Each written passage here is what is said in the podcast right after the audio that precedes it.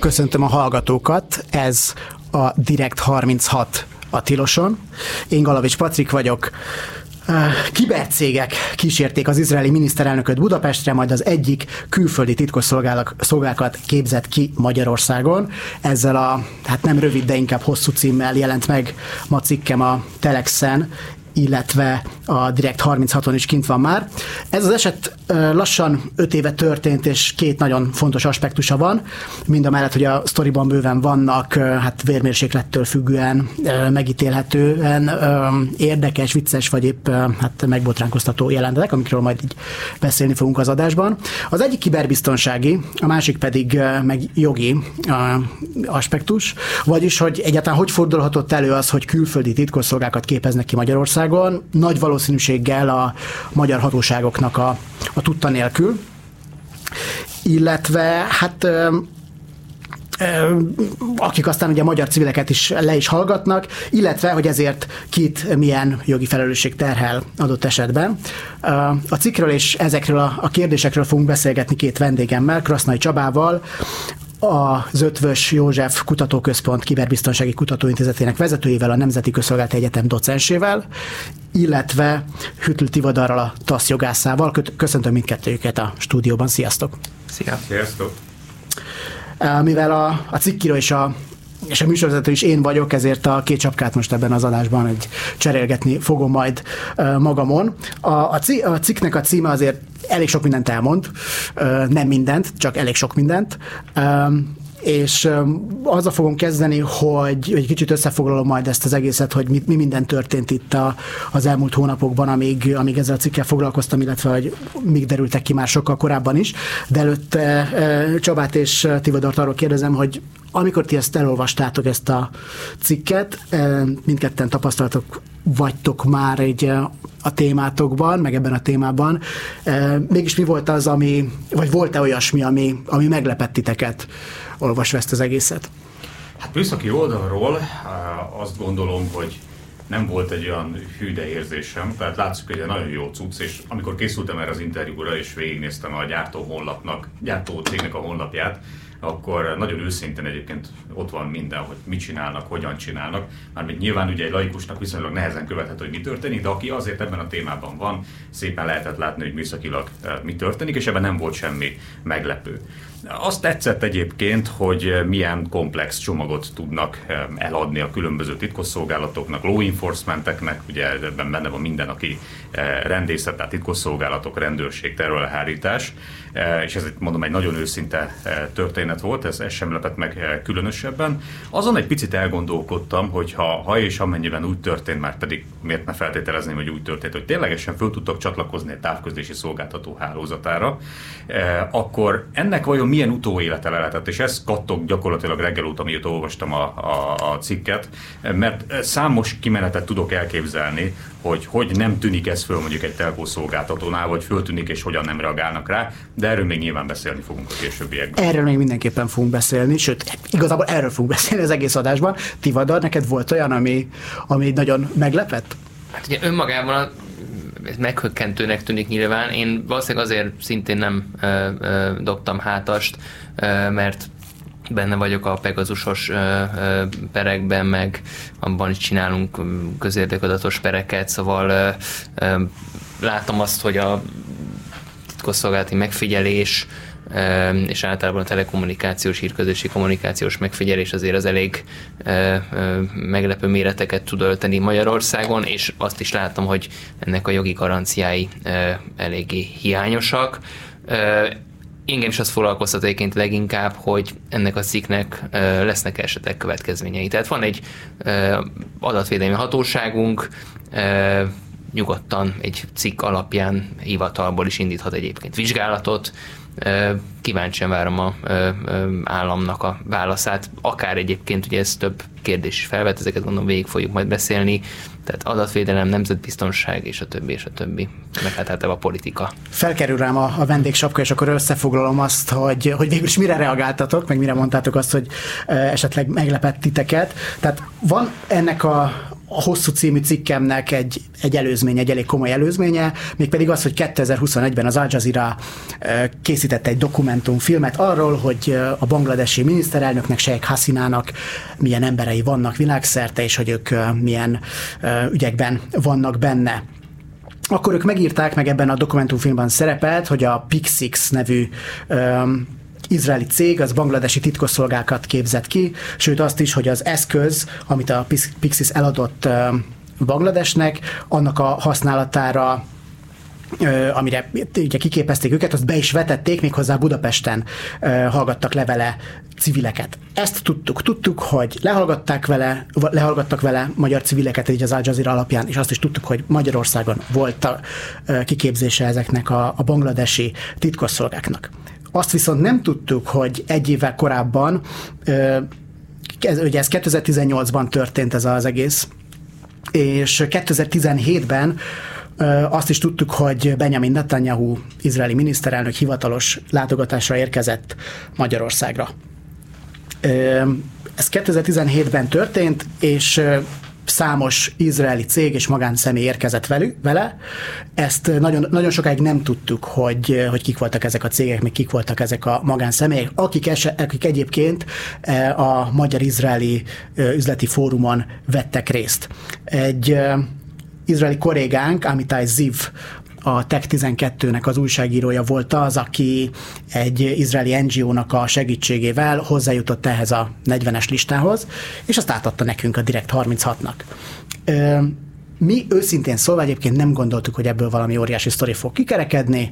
Úgy álltunk ehhez hozzá, Pető András, amikor átadta nekem ezt a listát, hogy figyelj, nézzük meg, hogy van-e itt olyan e között a kb. 40 cég között, meg magánszemély között, aki aki kibervédelemmel foglalkozik, vagy valami lehallgatással foglalkozik, a, abban idézőjelben reménykedtünk, hogy esetleg mondjuk ott lesz az NSO, és akkor össze tudjuk kötni a, a Pegasusszal, amit ugye szinte nem sokkal később vetettek be.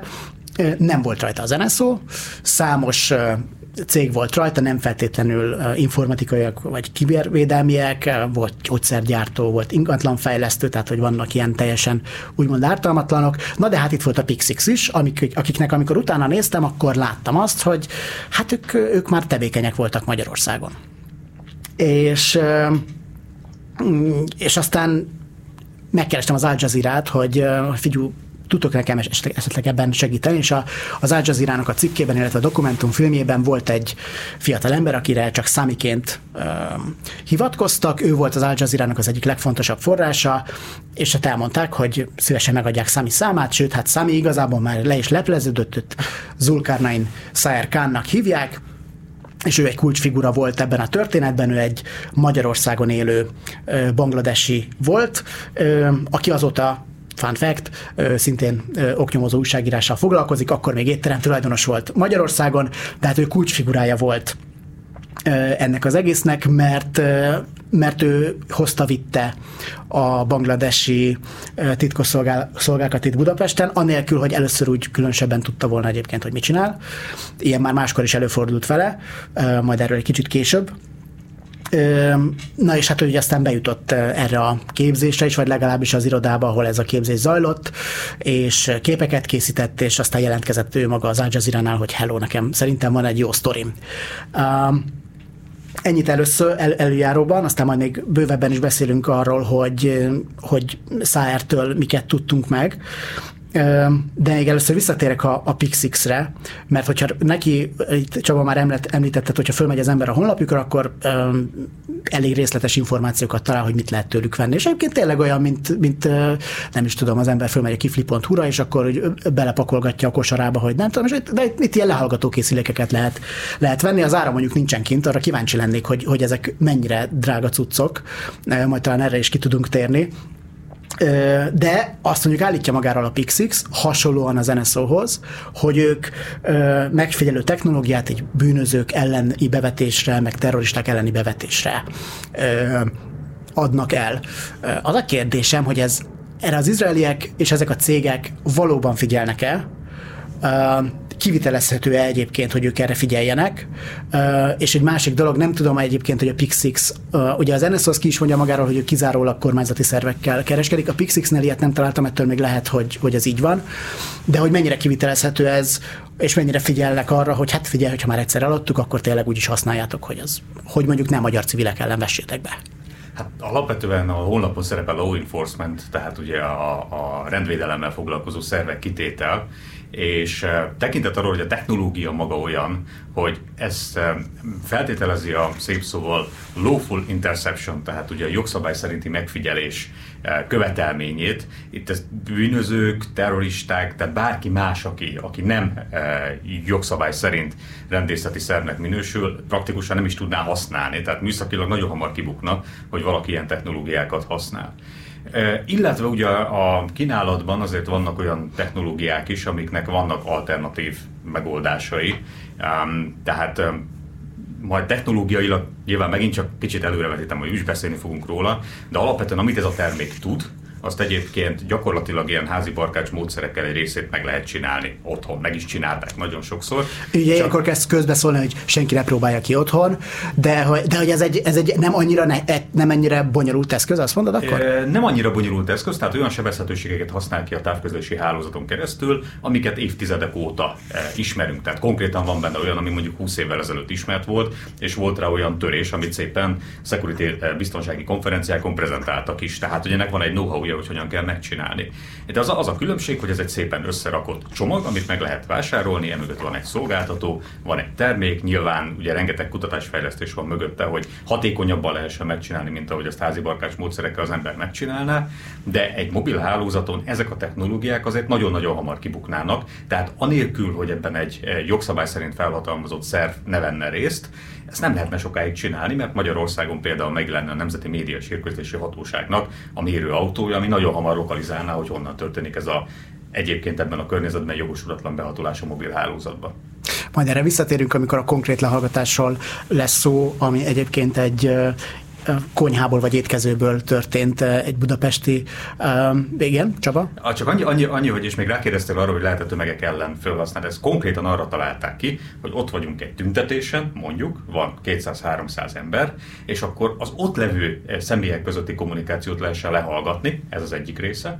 A másik része pedig ugye a honlap szerint is a célzott lehallgatások, tehát van egy művelet, tudjuk azt, hogy ki a célszemély, tudjuk, hogy a célszemély egyébként milyen telefonról kezd el kommunikálni, és a város különböző kulcsfontosságú pontosabb pontjain elhelyezett lehallgató eszközökkel lehessen követni. A milyen telefon mire vonatkozik? A telefonszámára, a szolgáltatójára? A telefonszám és a telefonnak az azonosítás, az úgynevezett IMSI, illetve IMEI szám eh, az, ami ez, ugye azonosítja a távközlési eszközt.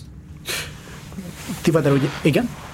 Csak arra szeretnék reagálni, hogy Csaba mondott, hogy ugye ez a, arra, arra találták ki, hogy a tüntetéseken ott a jelenlévők közötti kommunikációt figyeljék, hogy ez jogi szempontból, meg demokráciai, demokrácia működése szempontjából ez, ez sokkal durvább, mint a mondjuk egy targetált, engedélyezett megfigyelés. Legyen szó bárhol, most tök mindegy, hogy Magyarországon, vagy Izraelben, vagy világ bármely pontján csinálják, mert az, hogy az emberek kimennek véleménynyilvánítani, nem tetszésüknek hangot adni, és akkor ott kimennek egyrészt begyűjteni, gondolom az adatokat arra is nyilvánvalóan alkalmas, hogy adott esetben a politikai jelenfeleket azonosítsák, plusz a tényleges tartalmat megfigyeljék, ez, ez ezt hívják úgy, hogy ez a chilling effektre nagyon, nagyon alkalmas. Én mondjuk Magyarországon ezt nem tudom, hogy ezt nem találkoztunk még ilyennel, hogy ilyet csinált volna bármilyen állami szervrendőrség vagy nemzetbiztonság, de azért látni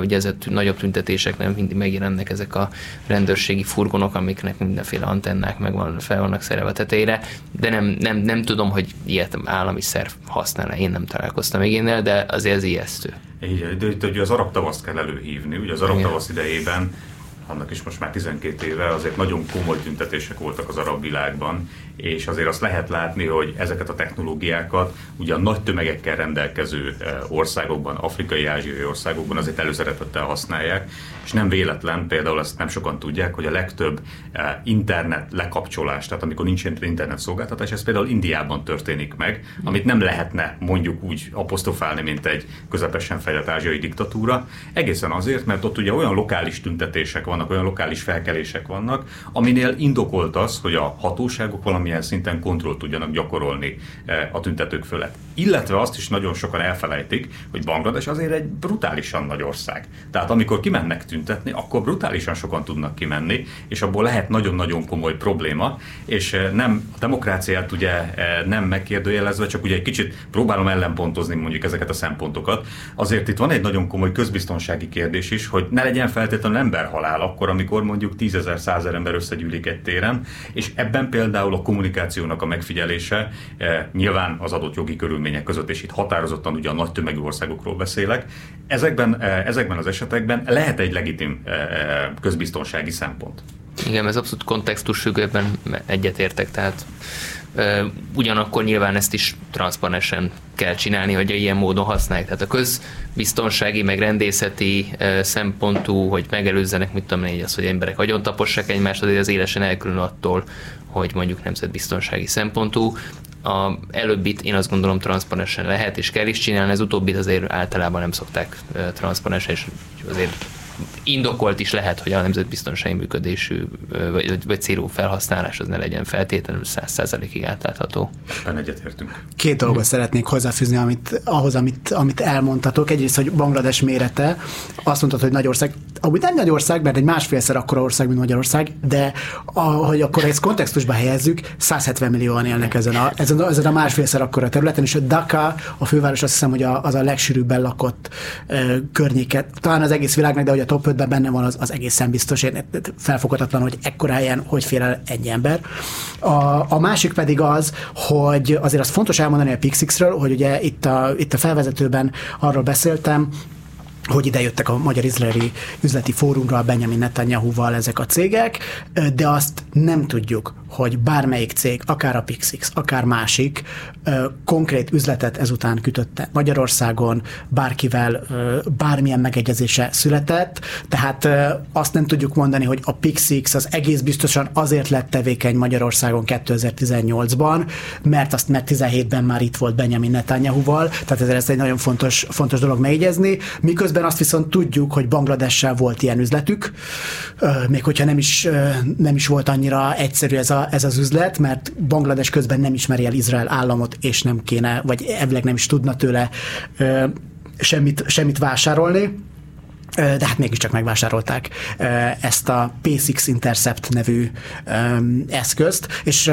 az előbb már úgy kicsit belementem ebbe, de akkor most rákérdezek, Csaba, nem tudom, hogy a, ugye nagyon nehezen lehetett tudni arról, és aztán Panyi Szabolcs kollégám kiderítette, hogy nagyjából nagyságrendileg mennyibe kerülhetett például a Pegasusnak a megvásárlása, meg hogy azt, azt bevetni mennyi, mekkora, mekkora összeg volt. Itt van-e bármekkora összeg, amit tudunk satszolni, hogy, hogy ez ez mennyibe kerülhet meg? Hát ugye az is egy érdekes kérdés, hogy a Pegasusnál ugye az is pénzbe került, hogy bevessék, és elég, elég drága volt állítólag.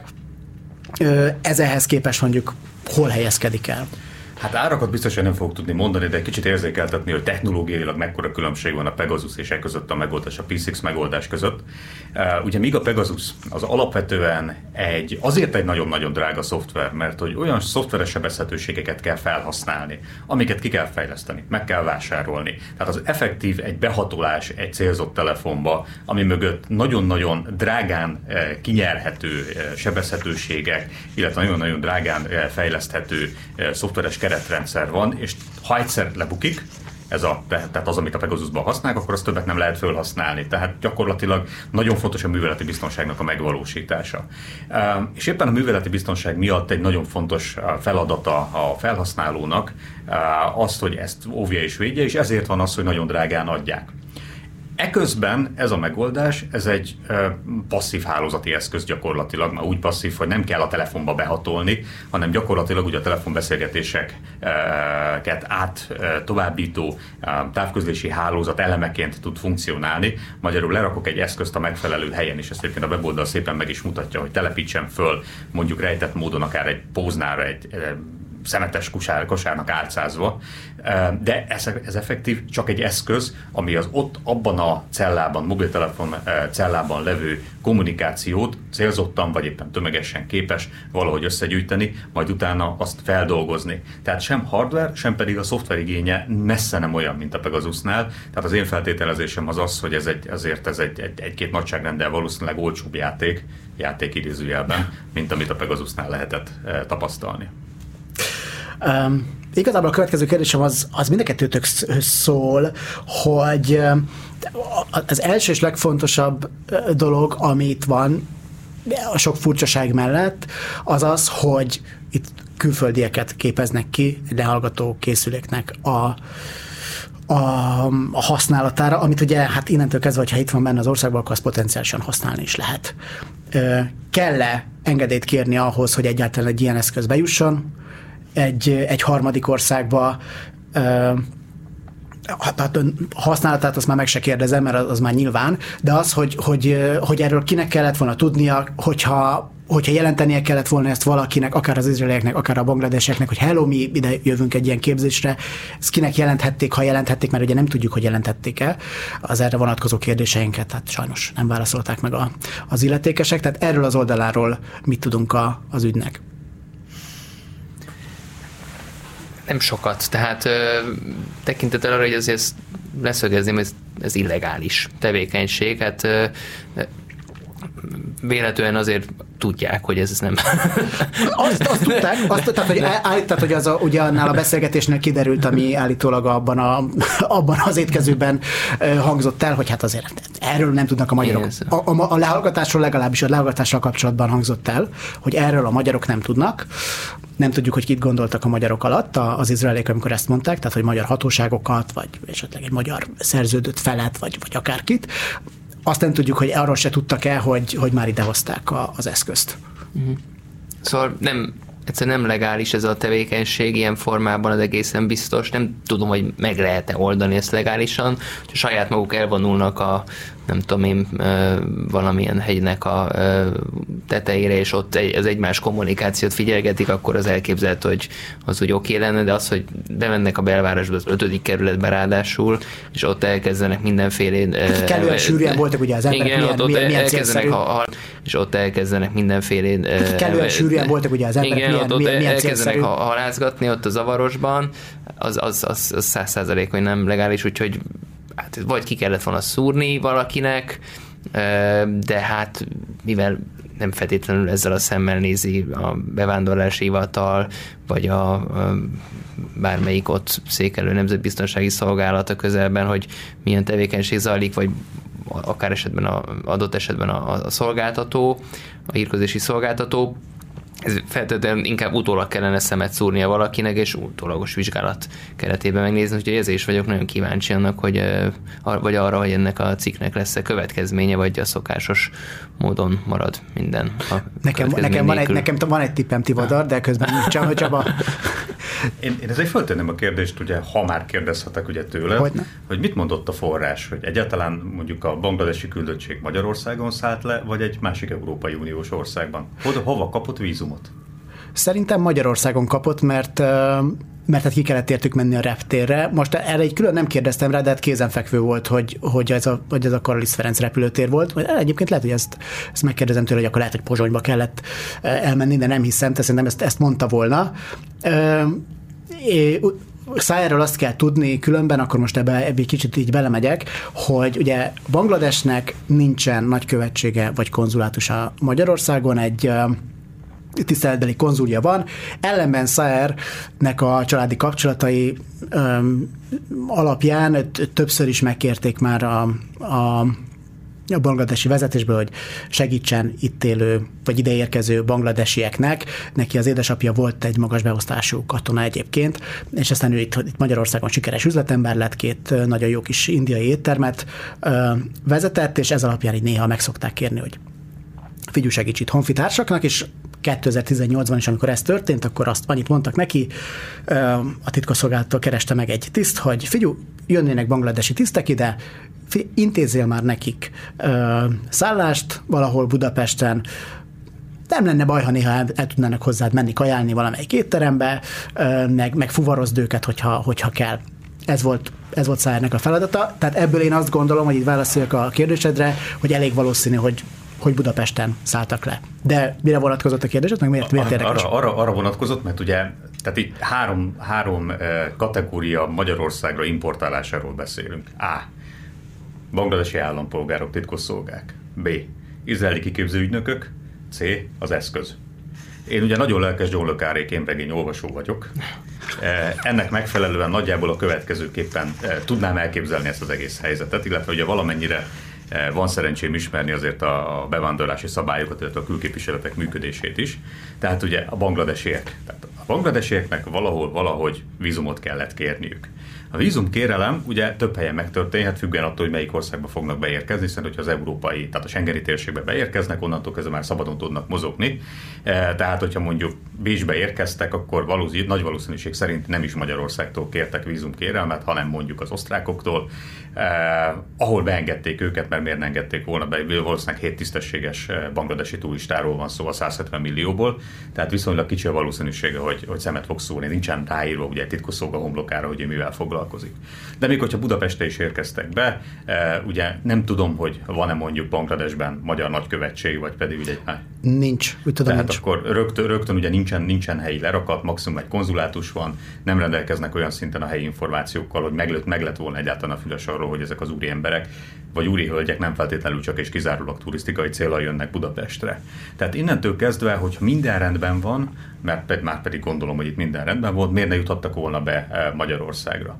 Az egy másik kérdés, hogy vajon a magyar titkosszolgálat mennyire tudott arról, hogy a bangladesi eh, étterem tulajdonos egyébként egy vezető tábornoknak a gyermeke is időnként elintézi ezt azt, de tekintettel arra, hogy Banglades nem igazán tartozik tudomásom szerint Magyarország kiemelt eh, külkapcsolata, illetve külbiztonságát fenyegető tényezői közé, szerintem erről nem tudott az ég a világon senki. Ha meg tudott is róla, ugye Banglades esetben most így kapásból nem feltétlenül tudom, hogy milyen nyelven beszélnek, de kicsi a valószínűség, hogy rendelkezik olyan nyelvi képességekkel bármelyik, mondjuk a Nemzetbiztonsági Szolgálat, aki tudná fordítani mondjuk a lehallgatási dokumentumokat. Már pedig miért lett volna egyébként indok egy bangladesi étterem tulajdonos lehallgatására? Én azt hiszem, hogy ők a bengálit beszélik, ilyen, ilyen egyszerűen. Um, igen. Az egyébként mennyire megszakott így a titkos szolgálatok között, hogy, hogy egy harmadik országban tartanak kiképzést, ha már valaki megveszi. Egyébként a bangladesiek azzal indokolták azt, hogy miért éppen Magyarországra jöttek, többek között azért, mert azt mondták, hogy hát ha Indiába megyünk, hogy gyanúsabbak vagyunk. Hogy ott, hogy ott ezt nehezebb lett volna ö, nehezebb lett volna kivitelezni. Nem ismerem most ugye az indiai-bangladesi kapcsolatokat, hogy azok mennyire feszültek vagy nem feszültek. Minden esetre, hogy az egy ilyen indok volt, hogy hát Magyarországra elhozzuk, az, az oké, okay. illetve a Pixix ö, már már azt, már azt mondták neki, hogy a Pixix is itt van Magyarországon, tehát miért, ez egy tök kézenfekvő dolog, de hogy mennyire, mennyire szokányos az, hogy egy harmadik ország ö, lesz ilyen szempontból, akár kiképzésnek is a, a helyszíne. Hát én olvasom a, az általatok publikált cikkeket, és ezek alapján nagyon úgy tűnik, hogy Magyarország egy nagyon kedvelt találkozója a különböző országok titkosszolgálatainak. Bécs is egyébként nyilván ugye ebben a kategóriában játszik. Ez egy kellemes ország, alapvetően nincsen nagyon erős titkosszolgálati tevékenység olyan szinten, mint néhány más országban, tehát ugye az ellenérdekelt országok titkosszolgáitól talán kevésbé kell tartani miért ne lehetne itt eh, ezeket a találkozókat megadni, na különösen, hogyha egyébként van egy telephelye magának a cégnek. Az is praktikus egyébként nekik kiszervezni ezt, vagy joghatóság alól kikerüljenek, tehát a saját maguk szabályait nyugodtan megszeghetik, Igen. és feltétlenül ugye itt is következmények nélkül marad bármit csinálnak, úgyhogy ez, ez, ez szerintem feltétlenül bevett, nem tudom, de mondjuk gondoljunk a amerikai black site-okra, akár Lengyelországba, akár most már hirtelen teszem, hogy hol volt még Olaszországban is, mintha lett volna. De Romániában Románia, is volt, ott Román... is volt, igen. Különben ugye itt van ebben egy olyan csavar, hogy, hogy ő nekik kifejezetten kínos az, hogy Izraeltől vettek valamit, és, és hivatalosan ők nem is Izraeltől vették egyébként, tehát a, az Al Jazeera annak idején megszerezte a szerződést, amin az van, hogy a Pixix az egy magyar cég, Pixix, Pixix Hungary Limited, és, a, és, a, és, egy, és, egy, és ettől a Pixix Hungary Limited-től szerezték meg, és kiderült igazából, hogy ez nem igaz, tehát nem Magyarországról ment a, ment ez a lehallgató készülék Bangladesbe, hanem egy ír közvetítőn keresztül, akinek egyébként Szingapurban bejegyzett cége van, ő adta el, és, az, és az az ír közvetítő el is mondta akkor az Al Jazeera, Al Jazeera-nak egy egy titkos hangfelvételen, hogy hát egyrészt mi nem fogjuk ezt kitenni a honlapra, mert olyan technológia, amit mi nem szeretnénk reklámozni, másrészt viszont igen, azért van ránk szükség, mert a bangladeseknek ez rohadt kínos, hogy egy olyan országtól vesznek ráadásul titkosszolgálati cuccot, amivel hivatalosan még diplomáciai kapcsolatuk sincsen, mert hát nem ismerik el, mint olyat. Ez továbbra is a Direkt 36 a tilosan, én Galavics Patrik vagyok, Krasznai Csabával és Hütül Tivadarral beszélgetünk. A ma reggel reggel, illetve ma, ma megjelent cikkemről a kibercégek kísérték az izraeli miniszterelnököt Budapestre, majd az egyik külföldi titkosszolgálatot képzett ki Magyarországon címmel megjelent cikkről van szó. Csaba, itt azt mondtad, hogy még mindenképpen térjünk vissza arra, hogy ez az eszköz egyáltalán hogyan juthatott be Magyarországra. Mit szerettél volna még erről elmondani? Hát azt, hogy alapvetően ezek a lehallgatásra alkalmas eszközök, ezek, ezek maximálisan nemzetközi kontroll alatt szoktak lenni általában.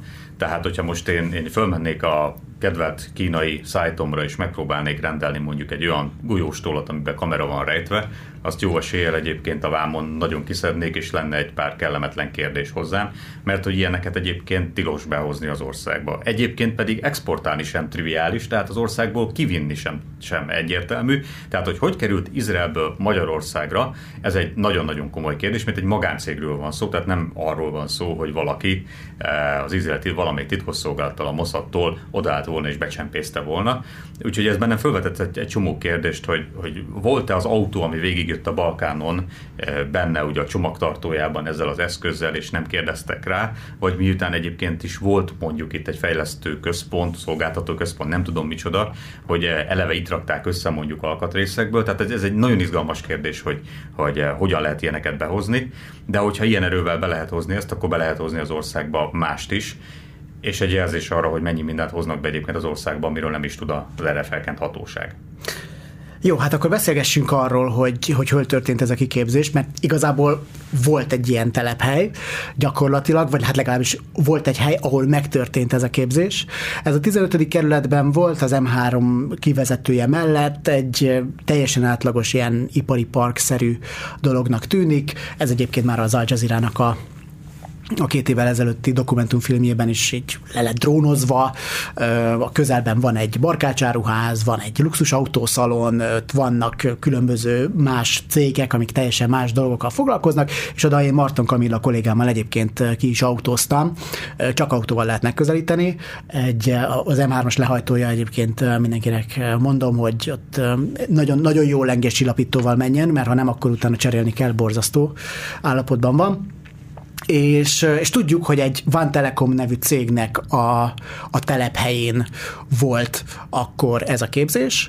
Ez már kettő évvel ezelőtt is kiderült az Al Jazeera cikkéből, és kimentünk oda a 15. kerületbe Marton Kamilával. A Van Telekom már nincs ott, egy másik magyar cég vette át a telephelyet, és egy kicsit át, át is alakították egyébként azt a, azt a helységet, ahol maga a képzés folyt, én oda mentem, bekopogtam, és ajtót nyitott egy, egy munkatársa ennek az új cégnek, aki egy teljesen magyar cég, amelyik ott dolgozik, és akkor mondtam, hogy ki vagyok, honnan jöttem, és hogy miért érdekel, hogy, hogy ő, ő, ő hol dolgozik, és mit csinál, és hát elkerekedett a szeme. Egyébként tudta, hogy a Van Telekom az micsoda, hogy ő volt, ők voltak ott előttük, és annyit, annyit azt mondta, hogy hát annyit tudtunk róluk, hogy ők ilyen telekommunikációs cég, és akkor mondtam, hogy hát itt, ahol most állunk öreg, itt hát bangladesi titkosszolgákat képeztek ki, izraeliek, hogy ők egyébként izraeli titkosszolgák voltak, vagy a Pixixnek az emberei, ez egyébként nem, nem egészen világos, de történet szempontjából talán, talán mindegy is,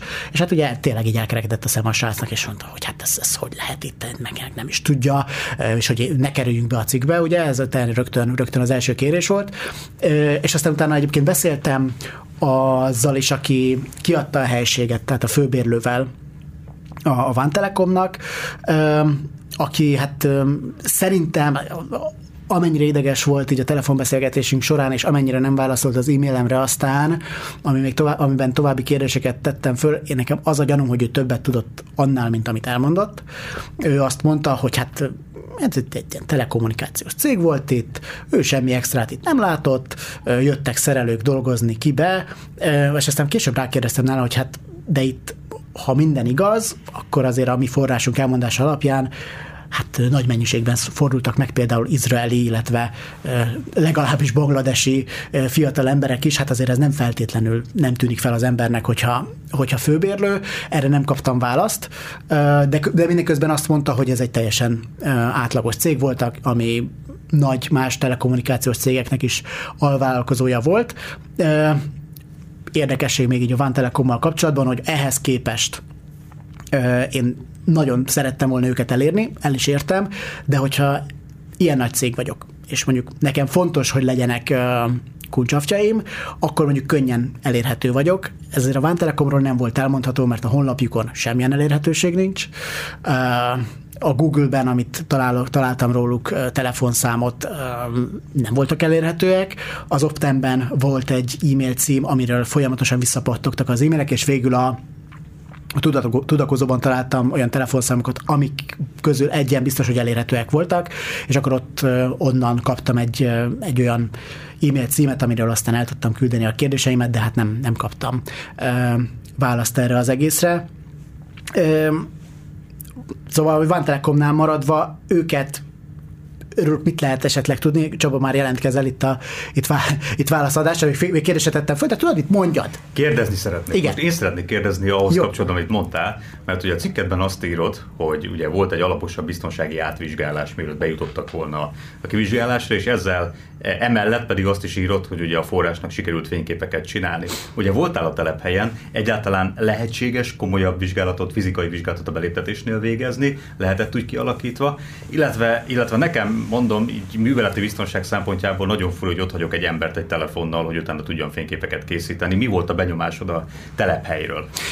Na ez egy ez majd az én, én meglepetésem lesz, hogy mi lepett meg a, meg a legjobban ebben az egészben, hogy erre majd, majd később kitérek, hogy mennyire, vagy mi a komoly ellenőrzés, tehát hogy most is, hogyha, hogyha belép az ember, azt kell tudni erről az épületről, hogy kétszintes, van egy első emelet, és van egy, van egy földszint. Ha az ember a földszintre belép, utána van egy, van egy biztonsági ajtó, ami most is ilyen kártyásan működik, tehát hogy az, az már ott legalábbis egy olyan dolog, ahol már, hogyha olyan vagyok, akkor ki tudok alakítani egy olyan egy olyan ajtót, vagy olyan, olyan akármit, amin, amin, amin nehezebb már átjutni. Ezen kívül van egy külső ajtó, ugye már azzal is meg lehet szűrni az embereket, illetve fönt is volt egy külön ajtó, meg egy, meg egy ilyen kisebb lépcsőház, hogyha ott akarok, akkor, akkor azt hiszem, hogy lehet, bár anélkül, hogy én különösebben tisztában lennék azzal, hogy mik, milyen mik, a, mik az igazán komoly szűrők. Én nyilván egy reptérből tudok kiindulni, meg mondjuk, hogyha az ember elmegy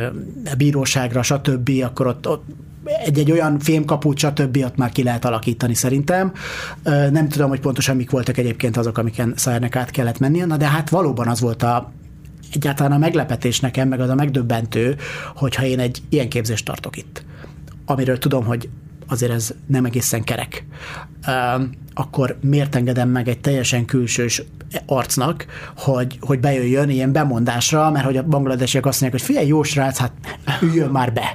Tehát, hogy ez, ez egy tényleg egy ilyen, egy ilyen kérdőjel nekem, így, a, így az egésznek a komolyságával kapcsolatban egyébként, de hát ez, ez megtörtént, és, és akkor úgy oldották meg ezt a dolgot, hogy Szájer bejött, jó van öreg, akkor itt megy a képzés, te itt üljél le ebbe az irodába, és ott ki szét voltak szórva um, alapok arról egyébként, hogy hogyan működik a P6 Intercept.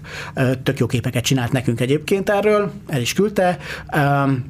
Ott minden, minden le volt írva, hogy a, a képzésnek a hány napos, és akkor, hogy ott, hogy ott mikor lesz majd ebéd, meg mikor van a lehallgatásról az oktatás, meg mikor, mikor van a, a hangfelismerőnek az oktatása, meg nem tudom, és, ez, és, ez, és, ez, és ezeket ő ott, ott lefényképezte, igen.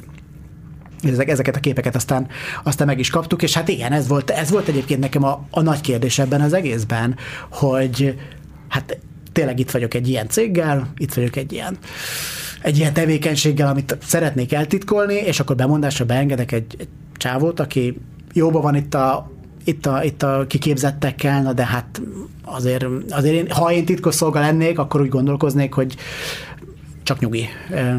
Itt azért fontos egyébként, hogy izraeli esetben titkosszolgákról beszélünk, de simán lehet, hogy ez a cégeknek, mm. a cégnek ugye voltak a mérnökei, az emberei, és nem titkosszolgálati kiképzők voltak, bár ugye ebben a körben valószínűleg ők is rendelkeztek vagy titkosszolgálati múlttal, de jó esélyülők nem hivatásosok lehettek, hanem a cég alkalmazottai.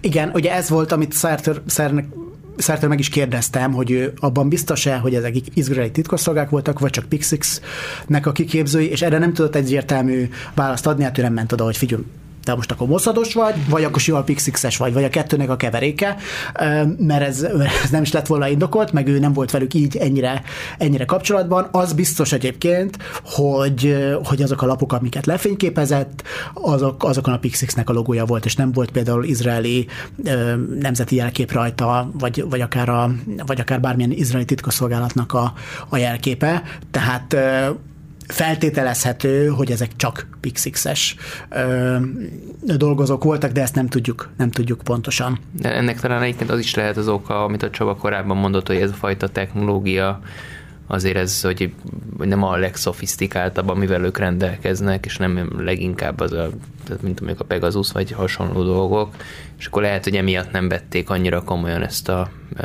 biztonságot, meg a bizalmasságot.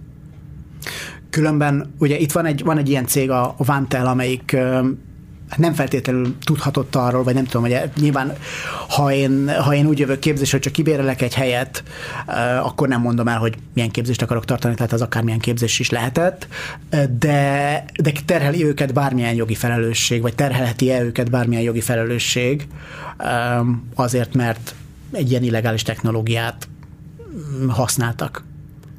A konkrét használat az, hogy random embereknek a telefonbeszélgetését megismerik, az teljes mértékben. De csak maga a képzés egyébként, az, mert ugye nem ott a maga a képzés az szerintem nem. Tehát ők aztán a saját telefonjaikkal azt csinálnak, amit akarnak, saját magukat megfigyelhetik ad abszurdum, bár az is azért felvet kérdéseket, mert ugye tulajdonképpen a hírközlési rendszert azt ilyenkor is ki kell játszani, tehát az is egy BTK-ba ütköző cselekmény, tehát leginkább akkor járhatnak el legálisan, hogyha saját maguk állítsák fel a hírközlési rendszert, amit aztán kijátszanak ezzel. Tehát sok minden, sok bűncselekmény elképzelhető, illetve adatvédelmi és személyiségi jogsérelem is. Azt a bűncselekmények nyilván ugye hivatalban üldözendőek, tehát itt majd megint az merül fel, hogy esetleg a ügyészség elkezde nyomozni. Egy tényfeltáró cikk alapján ez nincsen nagyon gazdag hagyománya a hazánkban. Szintén felmerül, hogy az adatvédelmi incidensként kezelik, ugye az adott esetben az adatvédelmi hatóság járhat el, de eljárhat a hírközlési szolgáltató és belső vizsgálat folytatva, hogyha ők azonosítani tudják, hogy ez náluk abban az időszakban történhetett, és tulajdonképpen nekik jelentési kötelezettségük is lenne, hogyha a belső vizsgálatuk megállapítást tesz ezzel vonatkozóan a adatvédelmi hatóság felé az, hogy ha valaki azt gondolja, hogy ő 2018, hány, mikor volt pontosan?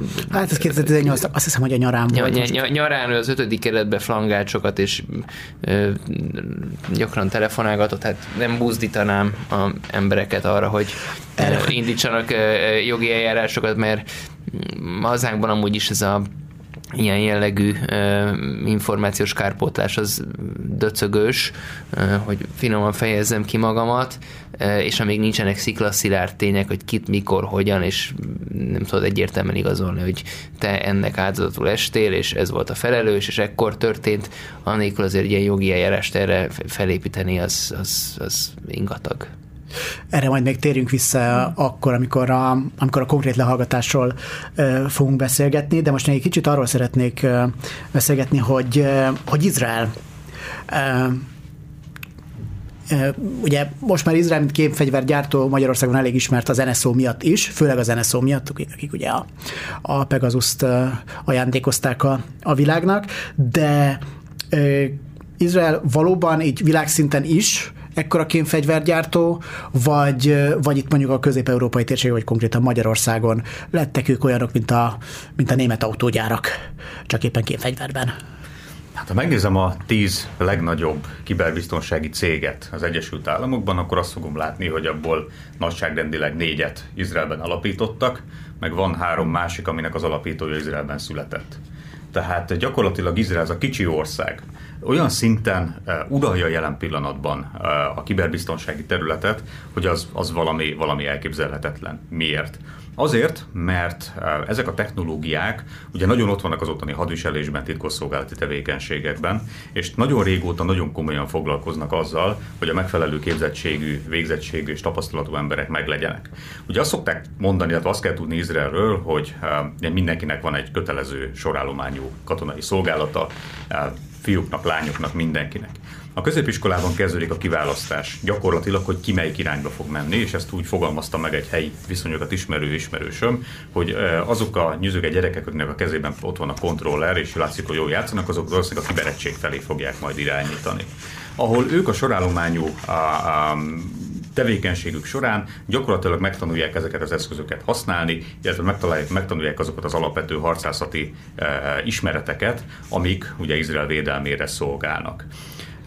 Ezután következik egy olyan fajta kiválasztás, ami tovább mehet a hadseregben, tovább mehet a titkosszolgálatban, és kimondottan mélyebb ismereteket tudnak szerezni ezeknek az eszközöknek a használatával. És Izrael egyébként is nagyon komolyan veszi azt, hogy saját fejlesztésű eszközöket használjon ennek a folyamatnak a során. Tehát akik kiugranak a hivatásos szolgálatból, azok jó eséllyel vagy valamelyik nagy izraeli céghez fognak elmenni erre a szakterületre dolgozni, vagy pedig elindítják a maguk kis startupját, és a maguk kis startupja mögött egyébként ott van egy olyan olyan um, ökoszisztéma, ami kimondottan bátorítja a kiberbiztonsággal foglalkozó termékeknek és a szolgáltatásoknak a kitesztelését, tehát keltető van.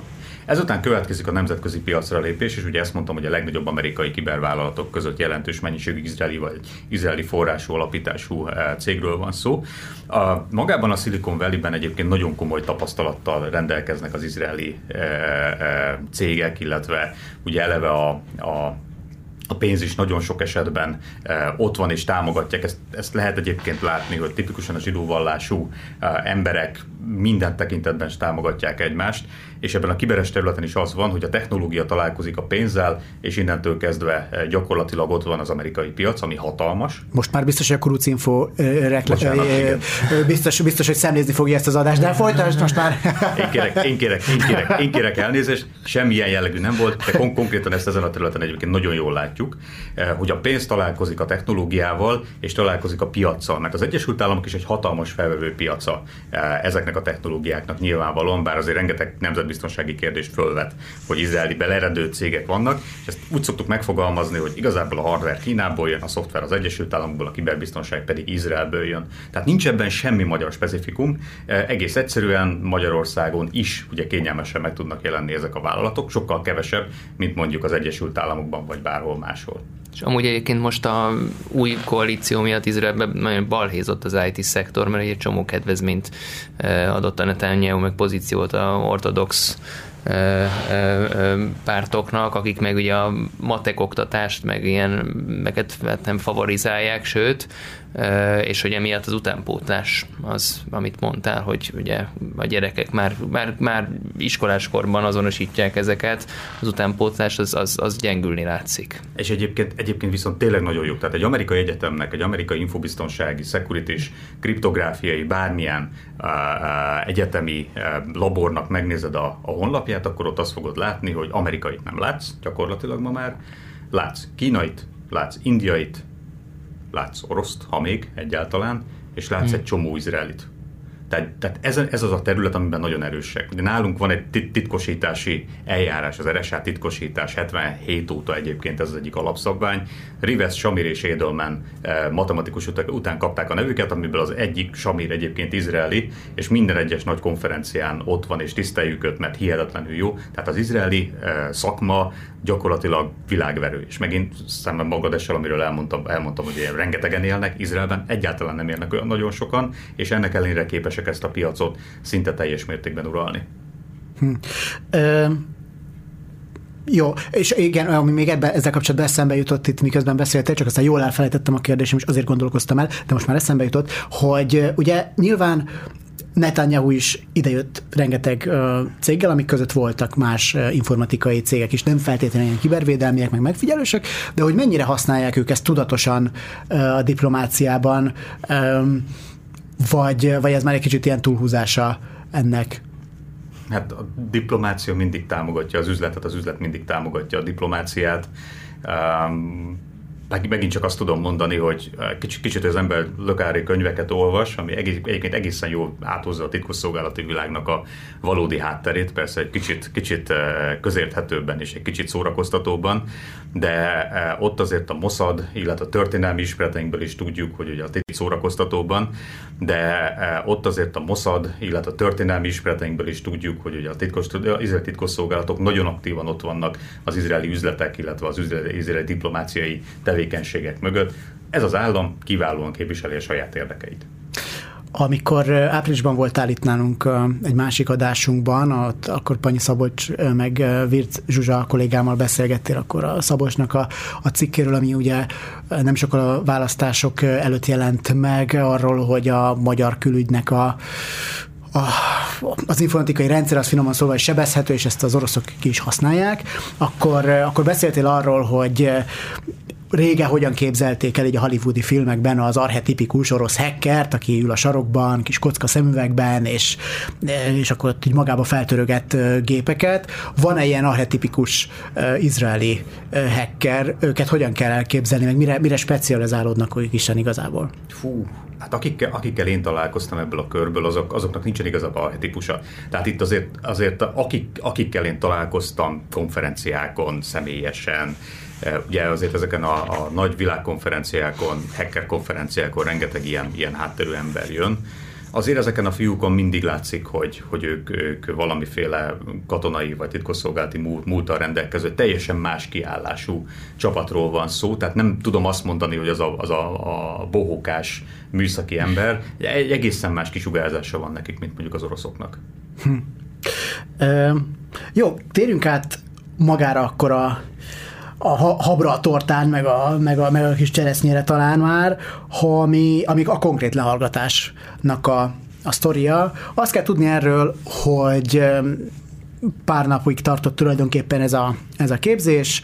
Az izraeliek mindent elmutogattak a, a bangladesi tiszteknek arról, hogy itt hogy itt akkor hogyan kell használni ezt a, ezt a P6 Interceptet, és aztán a bangladesiek kitalálták, hogy de jó lenne, hogyha mi ki is próbálnánk ezt az eszközt, és elkezdték rágni az izraelieknek a fülét, hogy uh, hát srácok, hát tudjuk, hogy nincs ez megengedve, de hát most olyan nagy dolog lenne ezt kipróbálni, hogy tényleg lássuk, és az izraeliek először így vonakodtak, azt mondták, hogy hát megkaptátok a képzést, CD, megkaptatok minden ö, plusz tudnivalót is, itt vannak a, a papírok, a, minden a, a szoftvernek az interfésze, és tényleg azt egyébként Szájár is lefényképezte, hogy ezt haza tudjátok vinni, el tudjátok mondani a többieknek, és nem kell itt semmi bonyodalomba belemenni. Aztán azt mondta Szájár, hogy aztán ott egy kicsit tanakodtak az izraelek, és végül azt mondták, hogy jó, akkor, akkor legyen, de ezt itt nem tudjuk kipróbálni, vagy legalábbis nem itt fogjuk kipróbálni a 15. kerületben. Ugye valószínűleg tényleg nehezebb lett volna, mert ez egy nagyon kieső rész,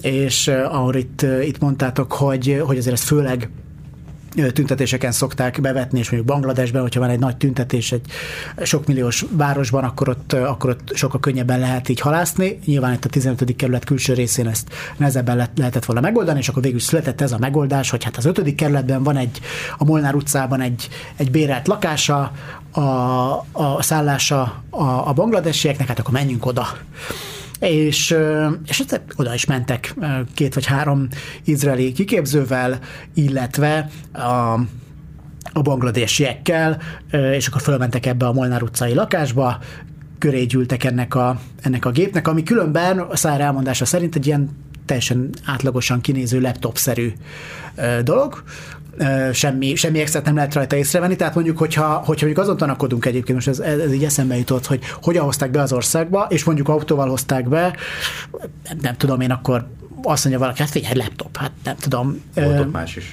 Ja, oké, okay, jó. Mi, mi volt az a más? Most akkor már érdekes. Hát valami, valami antennának, nem klasszikus antennának, tehát egy doboznak kinéző valaminek kellett lenni, mert volt egy antenna. A laptopon pedig nyilvánvalóan ugye az az interfész, az a szoftver futott, amivel az információkat tudták szedni, de maga a kommunikáció az biztos, hogy valami ilyen dobozba volt elcsomagolva. Hm. Úgyhogy vámos legyen a talpának, ezt ki tudja szedni, hogy az micsoda. És ez hogy, hogy, hogy működik effektíve? Tehát, hogy amikor leültek oda, bekapcsolták a gépet, akkor mit kell csinálni ilyenkor? A, a... Bocsi, akkor elkezdem ja. én, és akkor, és akkor Csaba, majd kérlek egész ki. A, a, én azt tudom elmondani, amit ugye Szájer elmondott nekünk bekapcsolták a gépet, és azt mondta, hogy gyakorlatilag pillanatokon belül az izraeliek kijelentették, hogy mi itt most a legközelebbi telefontoronyra rá is csatlakoztunk, és a, és a képernyőn meg is jelent 200 hívás legalább, ami akkor ott, mm.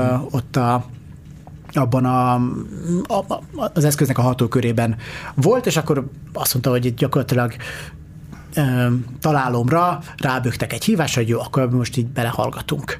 És akkor elkezdték mondani, nem vették föl a hívásokat, vagy nem, nem, nem rögzítették, így, így fogalmazok érthetőben, csak megmutogatták, hogy na jó, hát akkor tudjátok, amit tanultunk, hogy itt most rányom rá a rek gombra, akkor ezt most fölvennék, most mondtam valamit, Ö, és azt meg elmutogatták ilyen négy-öt híváson keresztül, hogy itt, hogy itt, hogy itt mi van. Van egy telefonunk közben, ezt most fölvesszük.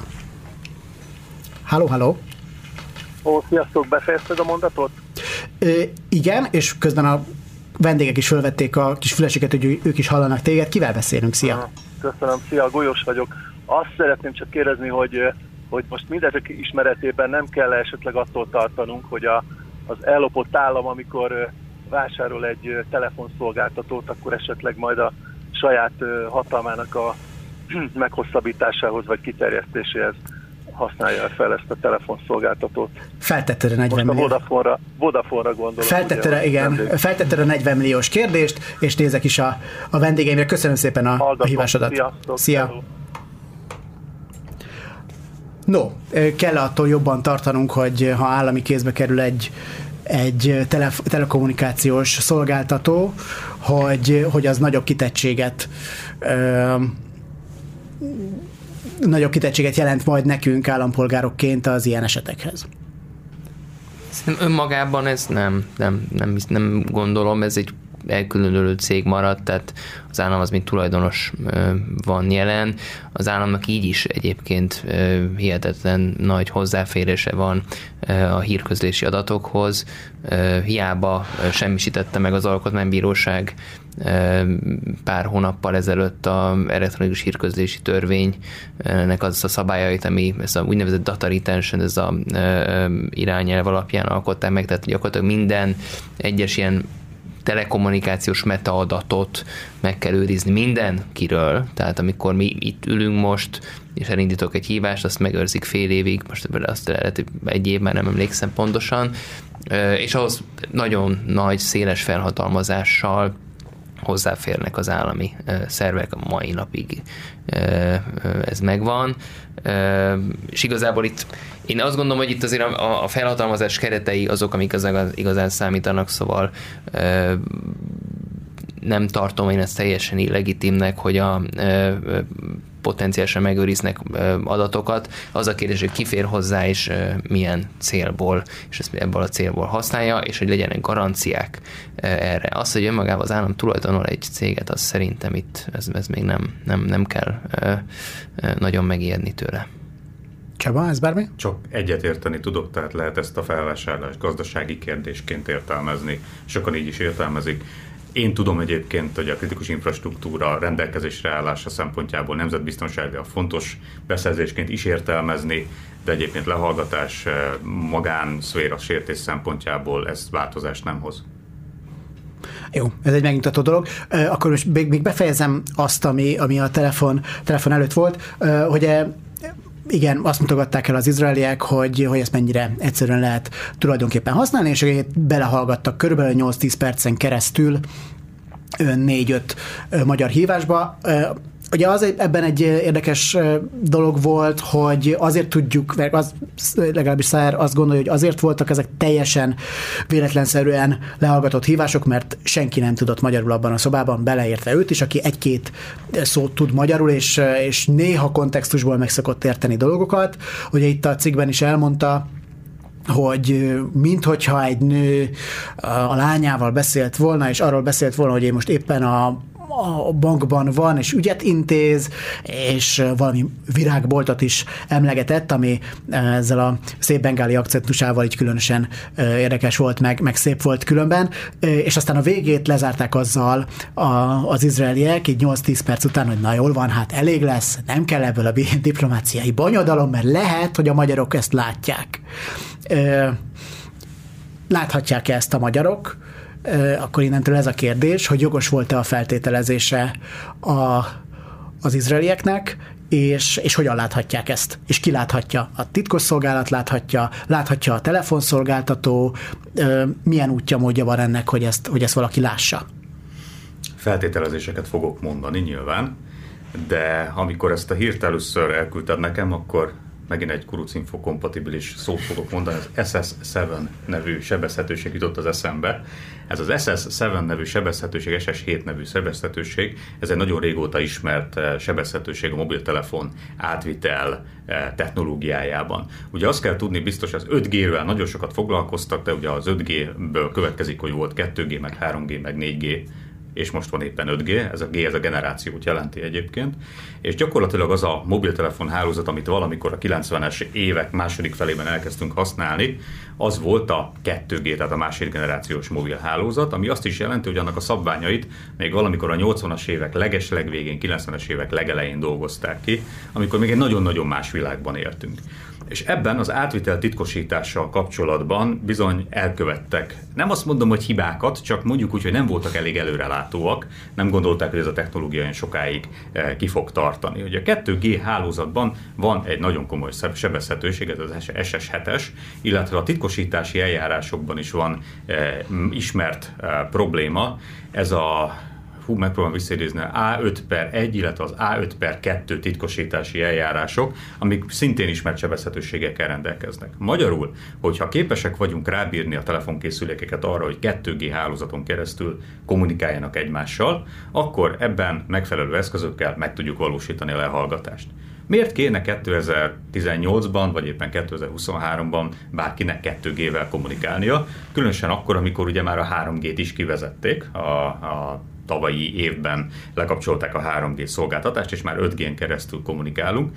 De ennek az az oka, hogy rengeteg olyan eszköz van, terepi eszköz van, tehát e, gépekben, eszközökben, meg e, szenzorokban van még olyan szimkártya beépítve, ami egyszerűen semmi máson nem tud kommunikálni, csak is kizárólag 2G-n, és e, ugye a, ha minden elromlik és minden tönkre megy, akkor is a 2G kommunikáció az egyetlen, amin keresztül a mobiltelefon kommunikáció fenntartható, tehát kompatibilitási okokból még mindig 2G 2G-n működik a 2G hálózat, és még működni is még nagyon-nagyon-nagyon sokáig.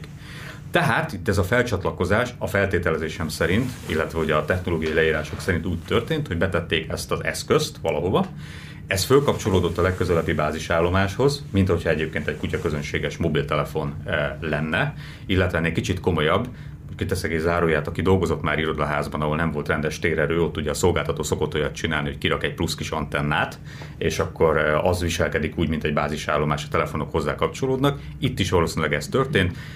Egy általam nem ismert megoldással fölcsatlakoztak a, a mobiltelefon hálózatra, ami után ez a kis kantenna ez úgy tett, mintha ő lenne a bázisállomás, és a környéken levő mobiltelefonok egy jelentős része, vagy mindegyike, függően a beállítástól és a technológiától, ehhez a kis eszközhöz kapcsolódott hozzá, ami utána azt hazudta a távközlés a telefonoknak, hogy én egy 2G-vel kommunikáló bázisállomás vagyok, tehát légy szíves, kommunikálj velem ezután 2G-vel és a gyenge titkosítással.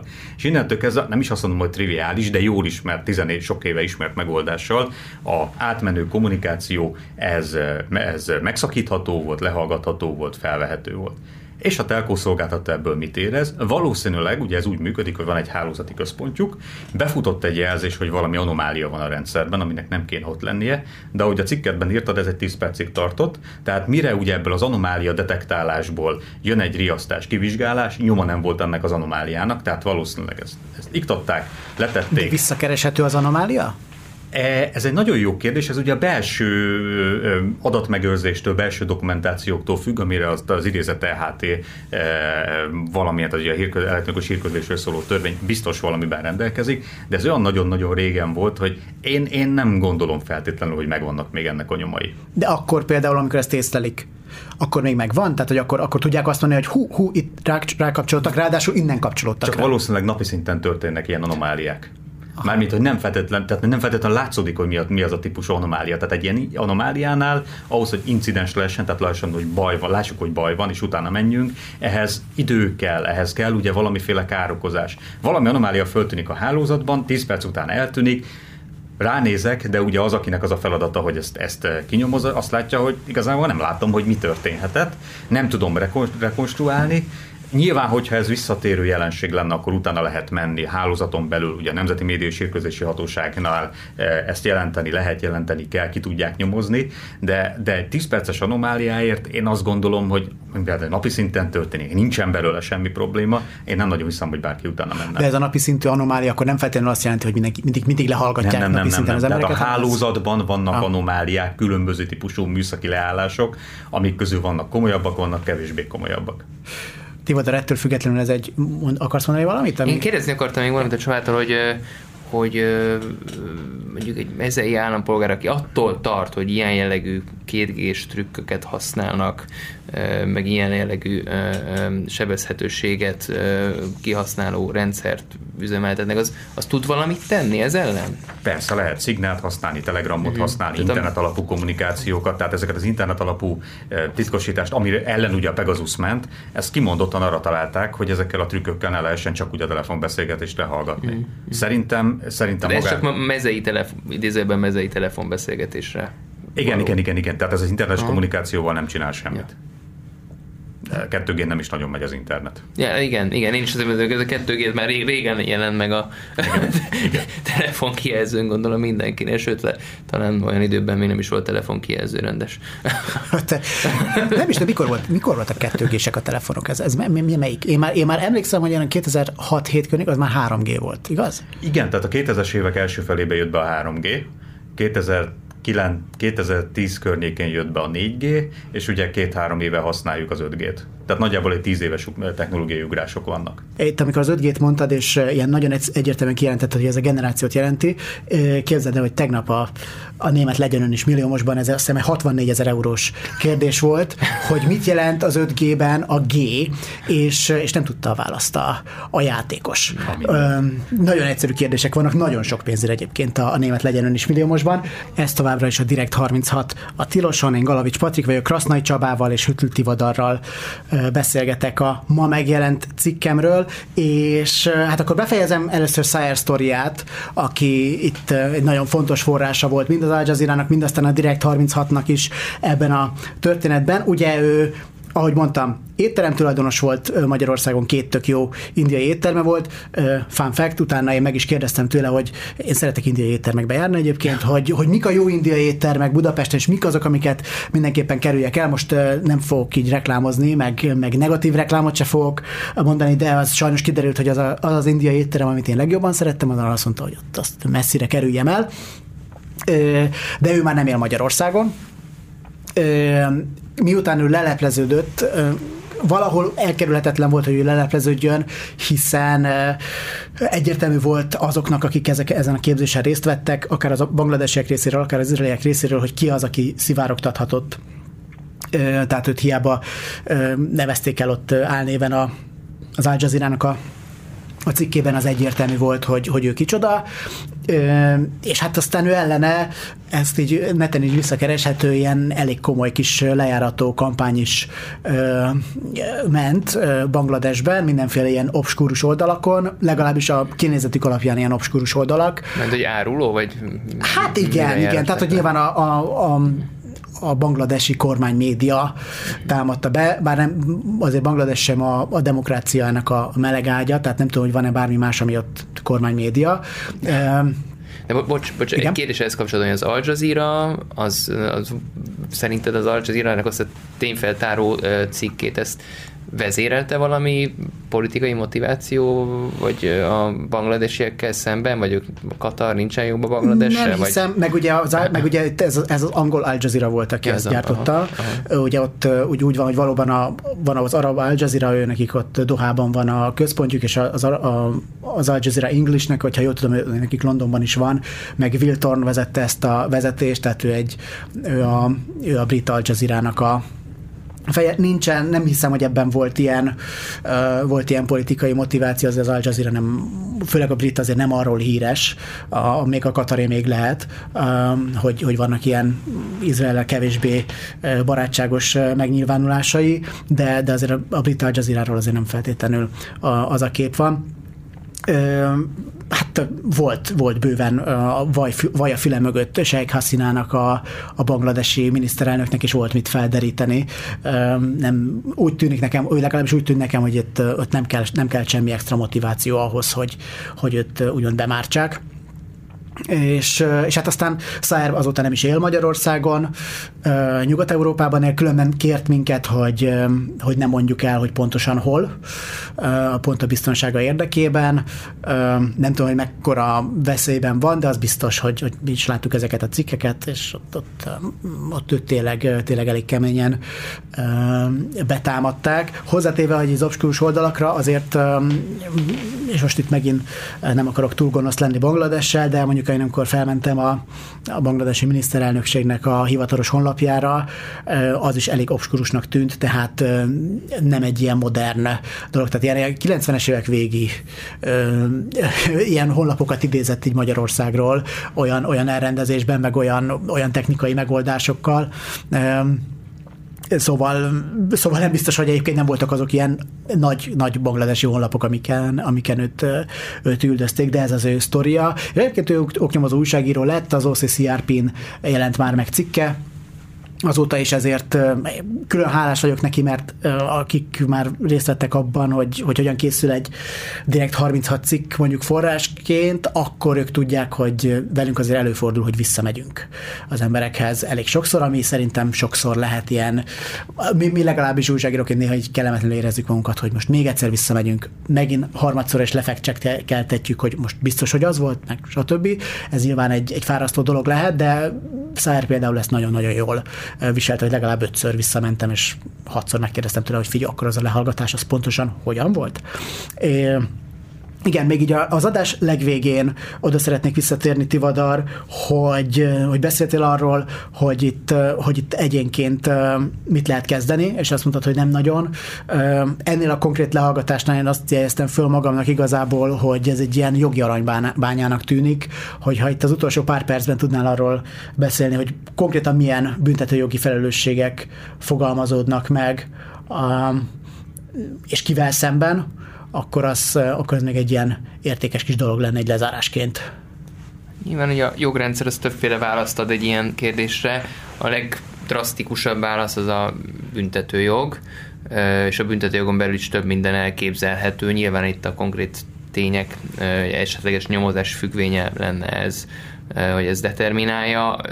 Egyrészt a büntetőjog védi magát az embereknek azt a jogát, hogy a beszélgetéseiket privátba folythatassák le, hogyha ez arról nem tesz kivételt a törvény, mert engedélyezik mondjuk a büntetőjogi vagy nemzetbiztonsági megfigyelését, de ugye ez ebben az esetben nem volt, hanem csak így haláztak. Ugye ez egy tiltott adatszerzés, ként fogható fel. A büntetőjog az szintén védi a hírközlési eszközöknek az integritását, tehát ezeknek a hírközlési eszközök bevaló behatolás ténye önmagában egyébként akár anélkül, hogy konkrét lehallgatási tevékenység történik, hanem pusztán az, hogy belépsz és a rendszert meghekkeled, az is már büntetői kategória, illetve hát aztán elképzelhető, hogy ez mondjuk itt jelen esetben 99%-os valószínűséggel kizárható, hogy a megszerzett adatokkal visszaélnek, ez, ez, ez, erre azt hiszem a cikkben sem utalt semmi, ez, ez még a, ez lehetne még egy büntetőgi tényállás.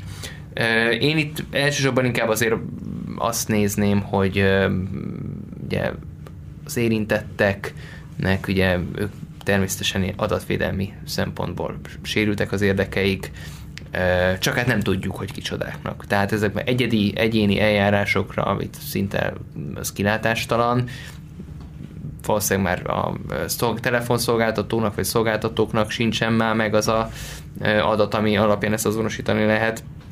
Úgyhogy Úgyhogy nem tudom elképzelni, hogy őszintén szóval milyen eljárást lehetne teljesen nagyon eredményesen indítani. Azért egy adatvédelmi hatósági vizsgálat hivatalból az, az, az, az elvárható lenne a NAIK-tól, a Nemzeti Adatvédelmi és Információszabadság Hatóságtól. Nem tudom, hogy mennyire. Szóval abban én is bizonytalan vagyok. Péter Felvi még nem hívott fel minket, hogy, hogy akkor segítsünk neki, szóval nem tudom. Abba, abban azért vannak kétségek, mennyire lenne eredményes ez a dolog. Nyilvánvalóan nemzetbiztonsági szempontok is felmerülnek, tehát jó-e az, hogyha ide jön egy ilyen cég, egy ilyen kiképzést, akár mérnökökkel, akár külföldi titkosszolgákkal tartani, akár külföldi üzletembereknek, akár külföldi titkosszolgálatoknak, szerintem nem szerencsés, és azért, az, hogyha az állam komolyan veszi a szuverenitás kérdését, akkor azért ennek utána szaglászik és levonja a következményeket, akár prevenciósan, akár saját működését illetően, akár pedig diplomáciai szinten. Nagyon-nagyon kevés időnk maradt, ezért rövid választ várok tőletek. Kicsit már érintettük ezt, de milyen hétköznapi tanácsatok van arra, hogy hát minél jobban megőrizzük így a, ennek a sztorinak a fényében is a, a, a saját szuverenitásunkat, hogyha már az állam nem feltétlenül figyel a, a sajátjára, de hogy, de hogy magánemberként uh, elkerüljük azt, hogy, uh, hogy mondjuk uh, izraeli uh, titkosszolgálati emberek, vagy, vagy cég, egy titkosszolgálati dolgokkal foglalkozó emberek lehallgassák a mi kis telefonálgatásainkat, miközben békésen sétálgatunk Budapest belvárosában. Már az is nagyon sokat segít, hogyha azt tesszük, amit szerintem Budapest belvárosában a legtöbbet tesznek, hogy beszélgessünk. Ugye olyan távközlési megoldásokkal, amik végpont-végpont titkosítottak, FaceTime, Viber, Facebook Messenger, Telegram, Signál, ugye ebből a Telegramot és a Signált szoktuk elsősorban kiemelni, de gyakorlatilag bármi, ami, ami azt hazudja magáról, hogy, titkosított és internet alapú, az ezzel nem biztos, hogy védeni fog. Tivadar? Jelbeszéd, füstjelek, stb. nem. Tehát, tehát nyilván a 21. században én is azt gondolom, hogy a, amit Telegram szignál, amit én magam is, meg WhatsApp, nem tudom, nem tudom melyiként, de melyik közül. WhatsApp támadható. Az támadható, igen, és úgy hallottam, hogy az, az a, meg a Messenger sem annyira. Akkor Elon Musk után ugye use signal. De, egy, szóval a, a, a szignál az szerintem elég megbízhatónak tűnik legalábbis. Szóval a, a, a szignál az szerintem elég megbízhatónak tűnik legalábbis.